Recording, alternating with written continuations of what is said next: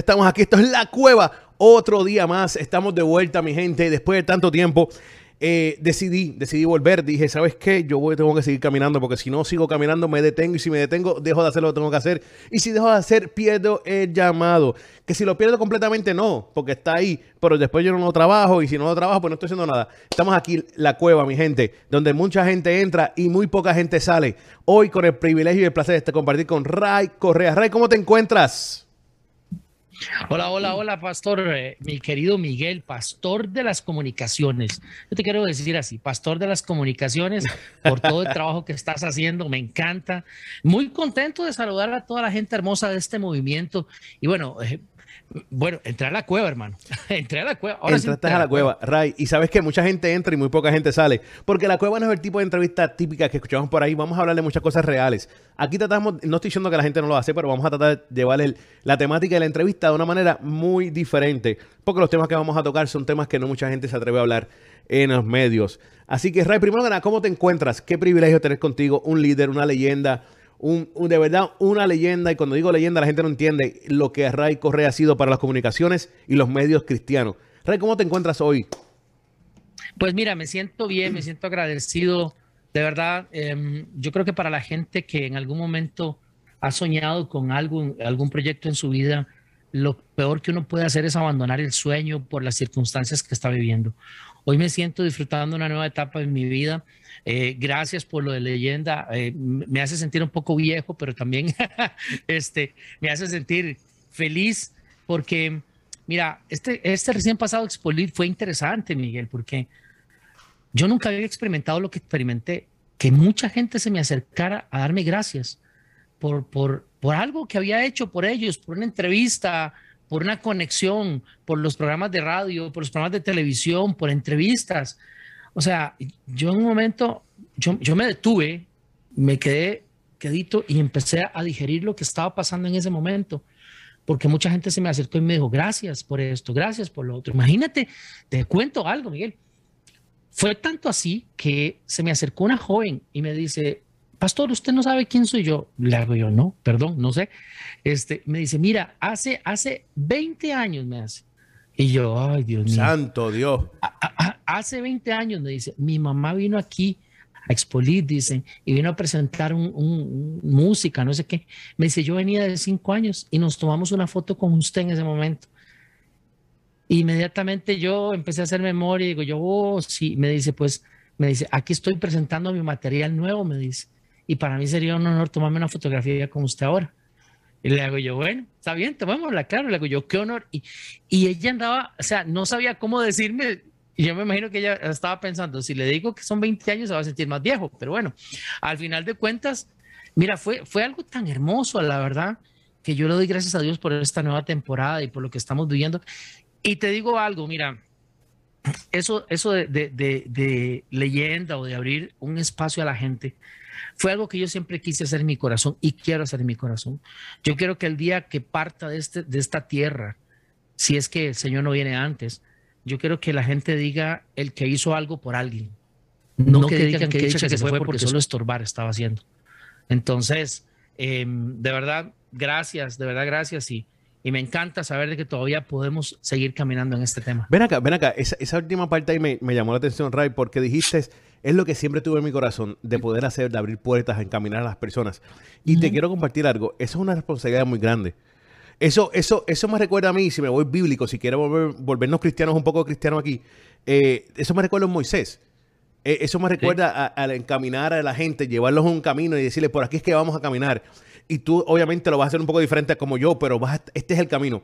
Es una responsabilidad muy grande. En aquel momento Moisés tenía la responsabilidad de caminar toda aquella gente detrás de él. Ray, eh, y tú técnicamente, sin darte cuenta, ponte a pensar, eh, como lo acabas de decir, mucha gente te dijo gracias, es porque estuviste a frente de mucha gente, estuviste caminando a muchas personas detrás de, y ellos detrás de ti. Esa responsabilidad, en algún momento lo pensaste y te, te puso algún tipo de presión a ti personalmente. Mira, yo sinceramente, y te voy a ser bien sincero, a toda la gente hermosa que nos está acompañando, yo nunca dimensioné la responsabilidad con lo que estaba diciendo con mis palabras. Nunca lo dimensioné. Y cuando lo intenté dimensionar, inmediatamente no lo quise hacer. ¿Por qué? Porque yo no me quería poner presión. Yo quería disfrutar el viaje. yo quería disfrutar el viaje. ¿Por qué? Porque yo sabía que era una gran responsabilidad, claro. Yo sé que es una gran responsabilidad. El día de hoy, pararme en un micrófono, pararme enfrente de la gente, de uno, dos, tres, de mil, diez mil, veinte mil, ochenta mil personas, o a través de una cámara un micrófono, sea lo que sea, es una gran responsabilidad. Pararme enfrente de mi familia, de mis hijos, de mi mamá, es una gran responsabilidad. y es algo que yo entiendo que la, que la tengo por dentro. Y, esa carga, sé que la tengo, pero eh, siempre trato de, disfrutarlo. ¿Sabes por qué? Porque cuando yo hago las cosas desde una presión, no desde una convicción, entonces va a ser más complicado. Porque las voy a hacer porque estoy presionado por hacerlas, pero no las estoy haciendo porque tengo convicción en mi corazón de que debo hacerlas. Entonces, esa presión yo la dejé a un lado y no, no, quiero ser, no quiero que suene irresponsable, no, no, no. Yo sabía lo que estoy haciendo. Ahora, lo que tenía que hacer era comprometerme y tener esa convicción en mi corazón clara de que hoy le iba a abrir la puerta a alguien. Mira, yo te puedo contar, Miguel, y yo creo que tú lo has experimentado. ¿Cuántas personas hemos entre... Alguien me preguntaba un día de estos, me dice, ¿cuántas personas has entrevistado? No sé, no tengo, no tengo, no tengo la, la, estadística. Mira, te voy a decir, cuántas. Te voy a decir algo. Yo con Mónica, en el programa que tuvimos nosotros juntos, en Cuéntamelo Todo, con Mónica yo tuve el privilegio, y no tanto privilegio en algunos momentos, de entrevistar sobre 3.000 personas en tres años. ¡Wow! ¡Wow! 3.000 personas. ¿Tú sabes lo que es eso? Eh, y como tú dices, te entiendo completamente, te comprendo 100%, porque al momento que uno pone esa presión, es que uno se desenfoca en, el, en lo que Dios puso y te vuelve, te vuelve más humano. Claro. Al tener esa presión, dejas lo espiritual a un lado y la presión te convierte en más humano. Y ahí es que empezamos a hacer las cosas incorrectamente y erróneamente. Y es cierto lo que estás diciendo. Imagínate que me dices tres mil personas. Bueno, no sé yo cuántas, pero, pero lo que yo no me fijé y en algún momento, en algún momento estás diciendo algo muy cierto, porque cuando yo me fijé en esa presión que tenía encima, traté de ser tan humano que me equivoqué muchas veces y, e hice a un lado al Espíritu Santo. Entonces, imagínate que voy a contar un secreto. Los programas que yo tengo de a una voz, que todavía los hago en enlace, eh, siempre me preguntan, me dice, y bueno, ¿y cuáles son las preguntas? ¿Y cuál es el guion? Y yo le digo, no tengo preguntas y no tengo guion. Aquí el guion lo tiene el Espíritu Santo. Ahora, yo me preparo para saber con quién voy a hablar, pero lo que hago es generar una conversación y empezar a hablar. Mira, he, encontrado preguntas que yo mismo, cuando termino de hacer el programa, yo digo, ¿cómo se me ocurrió a mí esa pregunta? Cierto, cierto. Y al final de cuentas, la respuesta es, es que este programa no es mío, este programa es del Espíritu Santo. Muy cierto. Para el entendido, me va a entender. Para el que no quiere entender, pues no, no le va a quedar claro. Pero la diferencia está en que los que caminamos bajo la sombra de Dios o tomados de la mano de Dios, entendemos que Él es el que guía nuestros pasos. Y no quiero hablar muy religioso, pero es que así es. Así es. Tú, citabas a Moisés y Moisés, Moisés tenía que caminar bajo la promesa, porque en el momento que no caminaran bajo la promesa, mira lo que le pasó a mucha parte del pueblo de Israel. Caminó por el desierto 40 años hasta que murió una generación que no le dio la gana, para decirlo en español o para decirlo como diría en Puerto Rico, en arroz y en habichuelas. No le dio la gana hacer lo que Dios les quería, les propuso. Entonces, yo creo que antes de que el éxito sea mío, el éxito es del, Señor y, y Él es el que dirige nuestros pasos y Él es el que nos dice por dónde. Yo me preparo, yo me preparo, pero Él, él es el que tiene la última palabra siempre. Claro que sí. Oye, hablando de caminando, creo, creo que ya es el momento adecuado para empezar a hablar de esto, Ray. Y estamos hablando de tu más reciente libro, Sigamos Caminando. Lo vemos en la parte de atrás, en, el back, en el banner, contigo allá atrás. Sí, sí, el banner está ahí. Eh, esa foto, ah, qué foto, uh, qué foto poderosa le tiraron a Ray ahí. Quiero hablar de Sigamos Caminando, porque estaba leyendo por encima sobre el libro eh, y, y me llama la atención porque es un libro que te motiva a seguir hacia adelante. Es un libro que te motiva a no detenerte. Pero lo, que pasa es que, yo quiero saber algo, Ray. ¿Cómo fue el mensaje? ¿Cómo decidiste llevar este mensaje de una manera que la gente no pierda la realidad del asunto? Me voy a explicar. Nosotros escuchamos muchas prédicas en la iglesia de que sigamos caminando. Pero en realidad el cristiano es la persona que más eh, dificultades tiene en el camino. Y son las más que se detienen. Eh, y es porque no nos dan el, no dan el mensaje correctamente. sigamos caminando en otras, otras personas. No, tú puedes, tú hacia adelante, tú puedes con todo. Y en realidad es medio complicado eso. Ray, ¿cómo hizo Ray Correa para enfocarse de que este libro, sigamos caminando, no fuera uno más, que no fuera otra prédica más, que no fuera otra, otro mensaje motivacional más? ¿Cómo hiciste esto? Mira, qué buena pregunta, de verdad, nadie me había hecho esta pregunta y me encanta muchísimo, Miguel. Mira, una de las cosas que yo entendí en este libro es que yo no puedo predicar de lo que yo no he vivido. Muchas veces, a veces eh, se, escribe, y no, no hablo por nadie en específico, pero sí he visto que a veces se escriben de cosas que no hemos vivido. Entonces, yo siempre tengo en una, una, una regla en mi vida es que yo no puedo predicar ni hablar nada que yo no haya vivido. ¿Por qué? Porque entonces me convertiría en alguien que no tiene un fundamento para hablar de una situación. Ahora, ¿por qué llegué al punto de sigamos caminando? Porque yo viví una transición en mi vida. Y, y llega un momento en el camino en que te vas a detener porque no sabes para dónde coger. O sea, llega un momento en que eh, cuando hay un golpe abrupto en tu vida, cuando las cosas cambian, cuando te cambian de este lugar a este otro lugar. Mira, imagínate, a veces nosotros tenemos conflicto para escoger qué camisa nos vamos a poner, qué pantalón nos vamos a poner, qué zapatos nos vamos a poner. Tenemos conflicto. Los hombres también, los hombres también, creo que tengamos algo claro. Los hombres pasamos por eso, no solamente son las mujeres. Por, supuesto, por supuesto, por supuesto. Eh, inclusive, hasta qué quiero comer. No, no, no quiero comer esto, quiero comer lo otro, pero es que no sé. Entonces, vivimos en ese, en ese, en ese valle de decisión. Entonces, nos podemos quedar en ese, en ese círculo vicioso dando vueltas. Ahora, yo estuve ahí y yo estuve ahí en ese momento. Y entonces, un momento eh, estaba en mi iglesia y, mi pastor hablaba acerca de un testimonio poderosísimo que Dios había hecho con su vida, que era algo inesperado. Y yo estaba pasando por una transición. Cuando, cuando él está hablando de eso, yo caigo de rodillas en la iglesia y empiezo a llorar y decirle, Señor, ayúdame, ayúdame. Pero yo digo que Dios me habla a mí en nueva versión internacional o en lenguaje actual, porque, porque Dios me pone, me pone el pasaje de, de Éxodo 14, 15. Éxodo 14, 15 es donde Dios le dice a Moisés, Moisés, no me pidas ayuda, dile al pueblo que sigan caminando. Entonces, yo, yo, yo me quedo dando vueltas con eso para hacer la historia larga, corta. Me voy a buscar y empiezo a leer esa historia y empiezo a leer y empiezo a leer. Digo yo, ¿por qué Dios le dice a Moisés que no le pide ayuda? Eso me tenía intrigado. Si es que Dios es el que nos dice que le pidamos ayuda, que vengamos a donde Él. Que... Bueno, es que Dios nunca le dijo a Moisés que iban a pasar por problemas. Dios nunca le dijo a Moisés que iban a pasar por dificultades. Dios le dijo a Moisés, ustedes van a salir de la esclavitud a una tierra prometida. Dios le dio una promesa. Ahora, si Dios le hubiera dicho a Moisés y al pueblo cómo iba a ser el trayecto, no caminan, hubieran ido. No caminan. No, caminan, No caminan. Ni tres pasos. ni tres pasos. No, exacto. Entonces, cuando, cuando, cuando yo empiezo a entender esto, perdón, ya golpeo el micrófono de la emoción, cuando yo empiezo a entender esta parte, yo digo, Señor, tú sabes el final de la historia.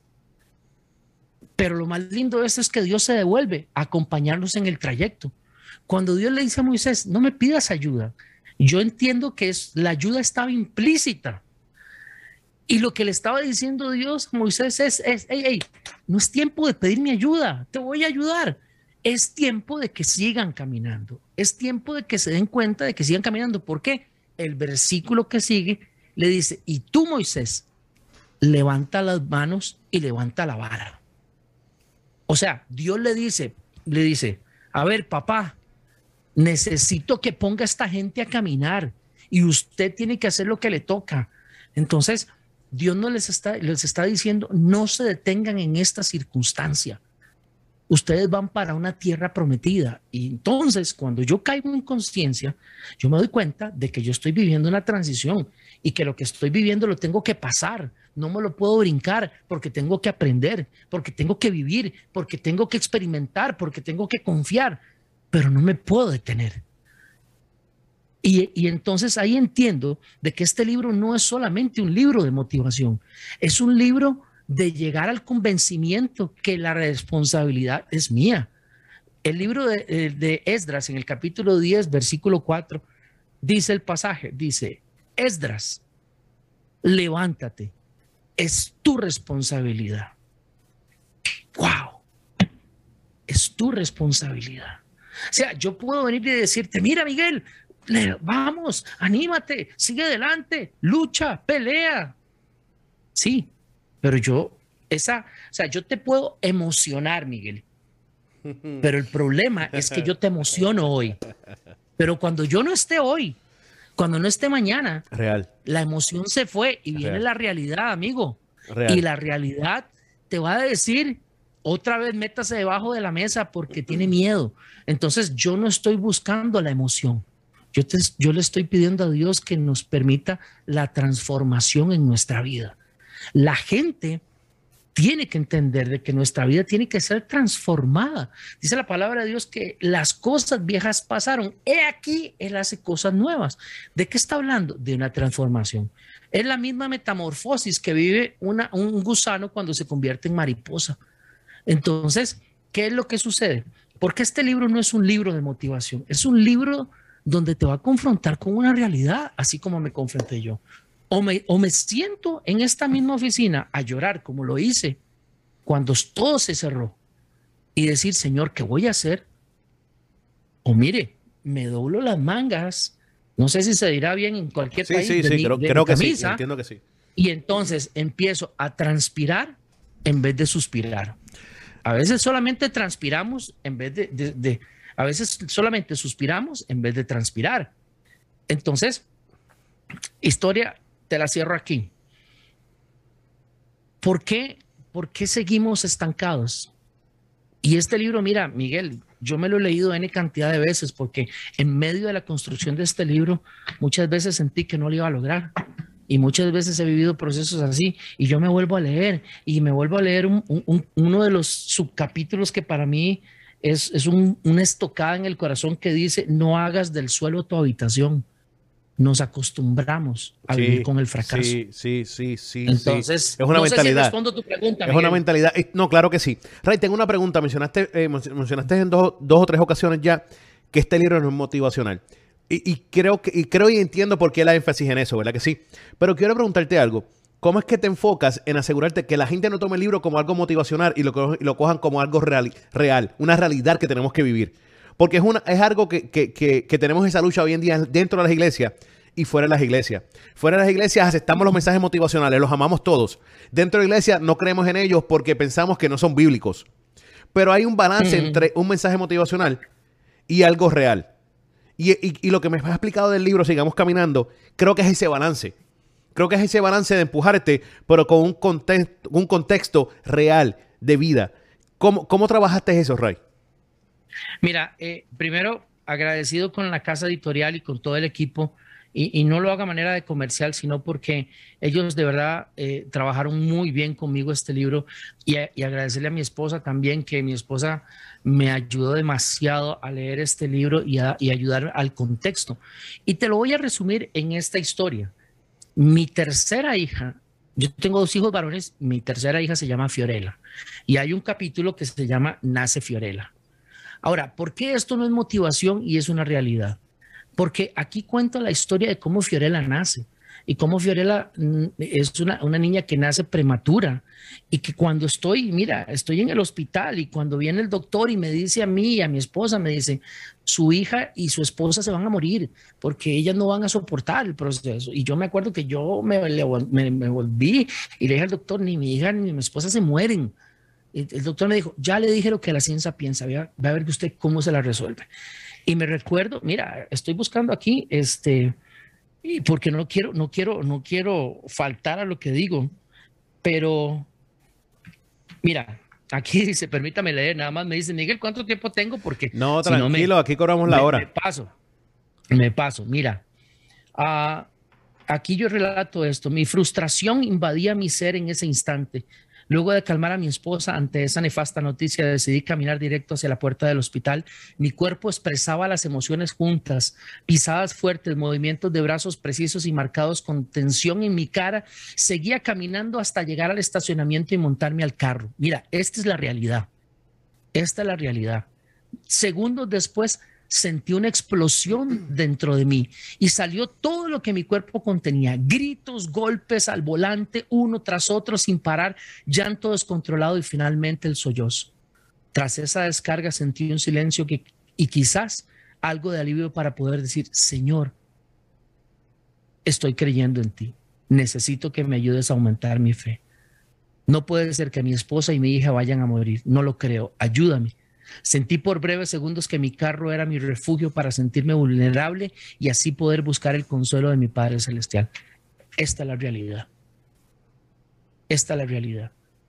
Un hombre que venía de predicar ese día, que tenía a su esposa y a su hija en el hospital, y que en la frustración humana cuando le dicen semejante noticia, lo que acata es meterse en un carro y agarrar el volante a golpes de la frustración humana. Pero en ese momento te das cuenta de que Dios te deja, haga el berrinche que quiera, pero al final uno dice, Señor, ayuda.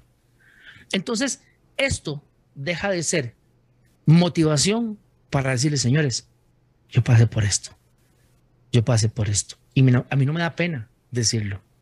No me da pena contarlo. No me da pena que la gente piense, ay, pero es el que sale en televisión. Uy, el pastor. Sigo siendo un hombre de carne y hueso, con fallas, con pecados que tienen que perdonarse todos los días, con errores que tienen que Dios, por su misericordia, perdonarme. Entonces ahí deja de ser solamente motivación para decirte, sigamos caminando, para decirte que tenemos que seguir adelante. Y esto no es solamente que yo te motivo, es que te digo, hey, yo, yo pasé por ahí, yo sé dónde asustan, pero de esas me levanté. Y hoy, 17 años después, mi hija está aquí conmigo. Qué, qué, duro es eso, qué, qué, real y qué duro es eso. Tú sabes, Ray, que cuando, cuando íbamos a compartir en Spolit, eh, yo no, no, no, leí el comunicado, no, no, tiendo, como tú dijiste, no tiendo, tiendo a leerlo por encima un resumen bien breve, no tiendo a entrar mucho porque me gusta ser espontáneo con mis preguntas y con lo que estoy haciendo como estamos haciendo ahora mismo. Pero cuando hoy, eh, eh, antes de la entrevista, leí un poco, vi el, vi el título del libro y me, llamó mucho la atención porque me identifico demasiado. Y es que a veces Dios se encarga de posicionar y colocarte en, situaciones que son medias complicadas. Ahora mismo, el que me conoce sabe que yo estuve, no sé, hace en diciembre, a punto de dejar todo esto. Ya yo no quería seguir más con esto.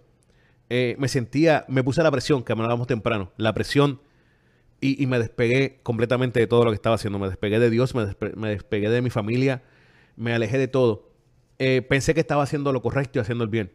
Pero en realidad lo que estaba haciendo era alejándome de Dios. Cuando me doy cuenta que estoy separado de Dios y separado de todo lo que tenía que estar apegado, eh, me recuerdo que me reuní con un amigo pastor mío que hacía más de cuatro años que no veía, pero me comuniqué con él porque sé y entiendo lo real que es él conmigo.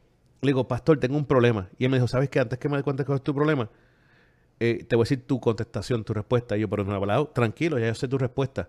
Yo, ¿qué? Me dice, te tienes que alejar de la estación. Te tienes que alejar de la estación porque eso es lo que te despegó todo.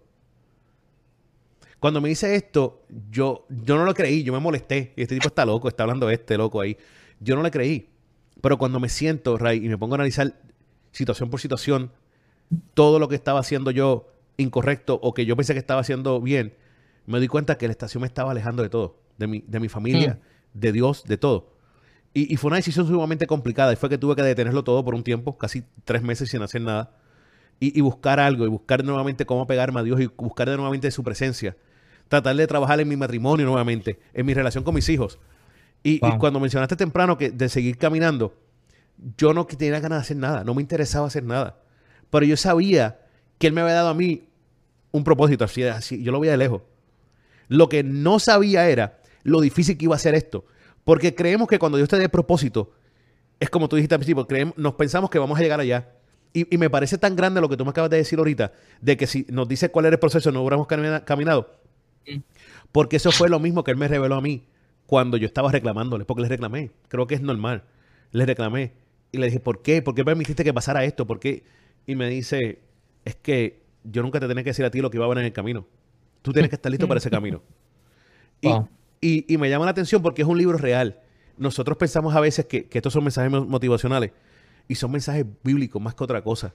Lo que pasa es que la manera que lo llevamos, lo llevamos a un público, como se dice en inglés, broad. ¿Tú me entiendes? Abierto para todos. No podemos enfocarnos solamente en la gente en la iglesia porque nosotros no somos los únicos que pasamos estas situaciones. Esto de tenernos en la mitad del camino es algo de ser humano, es de vida. Es real para todos nosotros. Entonces la gente puede tomar el mensaje como quieran tomarlo. Si lo quieres tomar como motivacional, cógelo, tómalo como motivacional. Pero es algo real. Es una, nos pasa a todos en la vida. A unos les pasa antes que a otro y a otros después que a otro. Pero es algo tan real y tan verdad que me, me identifico mucho con el libro y con el mensaje, Ray, y te agradezco mucho por eso, porque son cosas que vivimos día a día, estando dentro de la iglesia o fuera de la iglesia. Y, y, eso me chocó mucho y me llamó mucho la atención cuando estabas hablando, porque fue exactamente lo que Dios me dijo. Yo no te tengo que decir a ti cómo es el proceso. Yo no tengo que asegurarme que tú sigas caminando. Mm. Y ahí fue que decidí volver, volver a, a, hacer la entrevista, volver a la emisora, volver a estar envuelto en todo esto, claramente y cautelosamente, velando cómo lo hago, no buscando esa presión, siendo libre haciendo una entrevista cuando yo quiera, entrevistando cuando yo quiera, hablando con el que yo quiera, sabiendo que tengo esa libertad, no esa presión, porque esa presión fue lo que me obligó y me hizo alejarme de todo. Yo creo que una de las cosas, Miguel, eh, a veces nosotros eh, creo que nos metemos tanto en lo que estamos haciendo que nos olvidamos de nosotros mismos. Y una de las cosas que yo hablo en este libro es que a Dios no le interesa tanto nuestro hacer. A Dios no le interesa qué tanto estamos haciendo. A Dios le interesa quiénes somos. Porque cuando dejas de hacer tanto, cuando, cuando, por ejemplo, te lo voy a poner así eh, en, blanco y negro. yo hacía muchas entrevistas en Expoli, entrevistaba a mucha gente. Y, y cuando ya dejé de hacer eso, todavía sigo haciendo programas, entrevistas, pero cuando dejé de hacer eso, mucha gente me dejó de buscar Sí, sí, yo, lo dije. sí, mucha gente, mucha gente me dejó de buscar. Entonces, eso en algún momento en mi vida me quiso afectar, pero, pero, pero Dios me mostró a mí que yo no soy una persona por lo que hago, yo soy una persona por lo que soy. Y a Dios no le interesa qué tanto estés haciendo. Porque lo que estés haciendo hoy, mañana puede desaparecerse. Sí. Puede quitarse. Sí. Pero ¿quién es usted? Eso no se puede borrar, porque es tu ADN. Entonces, ahí es donde nosotros nos perdemos, cuando nosotros estamos enfocados solo en nuestro hacer y dejamos de ser. Y, y, yo hablo mucho de este libro, porque, y de hecho en uno de los capítulos, en uno de los capítulos, este, yo menciono eso y, quiero buscarlo por acá, porque mira que esto es muy importante, lo que, y lo, lo que estás diciendo a mí me, me impacta mucho porque he visto muchas personas, Miguel, en el camino, incluyéndome a mí, que hemos, hemos tratado de, dejar todo tirado. ¿Por qué? Porque ya no aguantamos más, porque estamos cansados. Pero imagínate que eh, nosotros tenemos que entender que nosotros somos más que una situación. Somos más que, que, que, una circunstancia. Somos más que una emisora de radio. Somos más que un canal de televisión. Somos más que una iglesia. Nosotros somos hijos de Dios somos amados, somos perdonados, somos bendecidos, tenemos nombre. Eso así. Y, eso es una de las cosas que yo hablo de este libro. En este libro yo hablo acerca de que a Dios no le interesa lo que haces, a Dios le interesa quién eres. Mira, hay mucha gente que perdió negocios, hay mucha gente que perdió casas, que perdió empresas, pero hay gente que se está levantando. ¿Por qué? Porque ellos entendieron que eso puede pasar. Pero la esencia que yo llevo adentro, mi hermano, es otra cosa. Cuando usted, Miguel, llega a algún lugar, dicen, hey, llegó Miguel. Hay gente que va a decir, uy, llegó Miguel del movimiento, de UNT. Ah, llegó. Hay otra gente que va a decir, ah, llegó Ray. Sí, el de la televisión. Hay otra gente que va a decir, no, llegó Ray. ¿Me explico? Entonces, por eso, por eso es que hoy tenemos que entender que nuestro hacer se acaba en el momento que nos detengamos, se acaba en el momento que salgamos de un trabajo, que apaguemos un micrófono. Pero cuando se cierra la puerta, ¿quién eres? ¿Quién eres? Real. Eh, entonces, eh, creo que lo que estás diciendo es muy cierto. Y ahí es donde mucha gente se queda estancada. Por eso a mí me interesa muchísimo que la gente primero se identifique en quiénes son. ¿Quiénes son? Lo demás, hermano, va y viene. Lo demás va y viene. Te pueden quitar un carro. No importa, sigue siendo a pie. Te pueden quitar una estación de radio. No importa, te van a dar un micrófono. la esencia lo lleva usted. ¿Acaso, acaso eh, eh, Jesús, bueno, y mira, te voy a poner un ejemplo. Cuando, cuando Dios le dice a Moisés, le dice, golpea la roca la primera vez, golpea la roca con la vara. ¿Y qué sale? Agua. Sale agua. Ok. La segunda vez, ¿qué le dijo? Háblale a la roca. ¿Y qué fue lo que hizo Moisés? Golpeó con la vara. Y ahí fue donde Dios le dijo, Moisés, por cuanto has desobedecido, tú no entrarás a la tierra prometida. Y esa historia se la resumo así. ¿Por qué Dios se enoja con Moisés? Porque Moisés pensó que el poder lo tenía en la vara. Por eso es que Dios la segunda vez le dice, háblale. Qué duro. Porque era en su palabra. Era en su palabra, no era en la vara. Pero, y, y, y, ahí, es, y ahí es, eso es súper poderoso. Y el que lo entendió, lo entendió. El que no, pues porque sale la Biblia. Pero, eh, pero, pero ahí es que nos detenemos. Ahí es que nos detenemos y dejamos de ser obedientes. ¿Tú me entiendes o no? Cuando ya creemos que, que, lo que el poder, yo pude haber pensado que el poder era esto, que esto era lo que me estaba haciendo a mí, que esto era, era Miguel Montes. Claro. Y, y, por eso es que le daba tan duro y siempre estaba activo y siempre estaba trabajando con eso. Pero ahí fue que me, me detuve sin darme cuenta, realmente, yo pensando que estaba caminando, Ray, estaba detenido. ¿Ah? Exacto. Y en muchas ocasiones y hacemos esto. en un círculo. A dar vuelta. Nos metemos en un círculo. A dar vuelta. Exactamente. Mira, e, eso es como el hámster que usted vende en la tienda en, en, el, wheel, market. En la rueda. Exactamente, que está, está, está girando y no va a ningún lugar. Eso es como los carruseles, como los caballitos, solo giran y giran.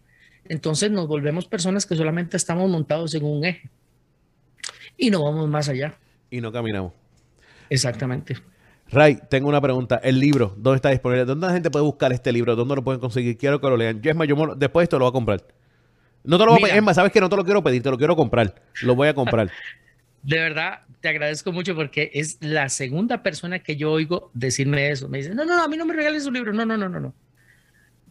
A mí más bien, dígame dónde lo puedo comprar. Gracias, Miguel. De verdad, eso habla de, de, de honra. Eso es una honra, de verdad. Muchísimas gracias. Mira, el libro en este momento, en este momento, este, usted lo puede adquirir a través de Amazon. A través de Amazon lo puede traer en el formato Kindle y también lo puede mandar a pedir para que le llegue en esta forma.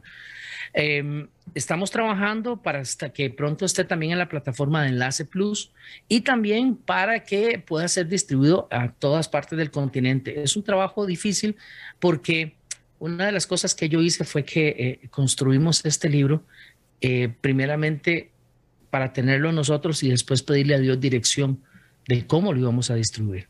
No, no buscamos la estrategia que siempre se hace convencional, sino que lo hicimos un poquito diferente. Tal vez va a ser un poco más lento el proceso, pero entendimos que era la forma que queríamos llevarlo. Entonces, estamos trabajando, haciendo alianzas con diferentes distribuidores, escuchando ofertas de cómo, cómo poder hacerlo llegar a, físico a mucha gente. Pero de momento, si usted quiere bendecir este ministerio, búsquelo en la tienda de Amazon, así, sigamos caminando, Ray Corea, y ahí le va a aparecer el libro y lo puede, lo puede adquirir tanto en formato Kindle como en formato físico. Ven acá, Ray, e, esa movida, esa movida, y no me tienes que decir por qué, porque no, no quiero hablar de eso al aire, pero me deja saber que tienes mucha confianza en el libro. Más que en ti mismo, tienes demasiada mucha confianza en el libro. Porque lo normal y lo típico es irte a buscar a la distribuidora para que se te haga mucho más fácil. Pero tú esperaste sacar el libro para que vieran el contenido y entonces los dejaras pelear. Eh, peleense ahora por el libro porque está súper duro. Y eso me deja saber a mí la confianza que tú tienes en el libro. Yo creo que esto, mira, escribir este libro me, llevó un proceso de hace 10 años. Y, este libro no se iba a llamar así, tenía otro nombre.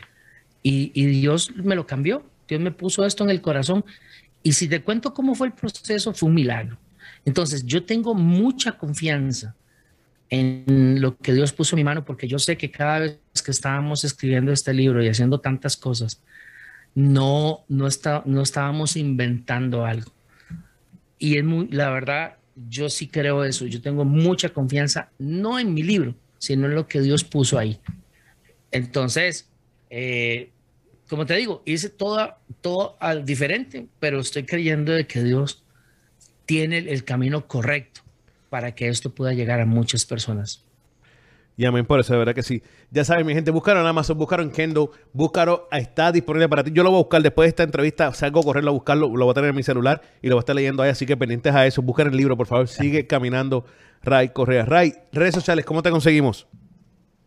Mira, eh, así como el nombre del libro, Ray Corea, no Corea, es Corea, como el país, este, Ray Corea, eh, ahí me pueden buscar en Instagram, Facebook, Twitter, en YouTube y a través de mi página web www.raycorea.com. Ahí pueden buscarme este, y pueden encontrar toda la, referencia en mis redes sociales. Recuerden, Ray Corea, en las redes eh, Facebook, Instagram, Twitter y YouTube y www.raycorea.com. Ahí me pueden encontrar. Ya lo saben, no busquen, no buscan excusas. No, que no lo conseguí. Es sencillo, súper fácil. Mi gente, gracias. Esto es La Cueva. Ray entró y salió de la cueva, así que ya lo sabes. Esto es UNT, el movimiento. Ray, nos fuimos. Gracias, saludos.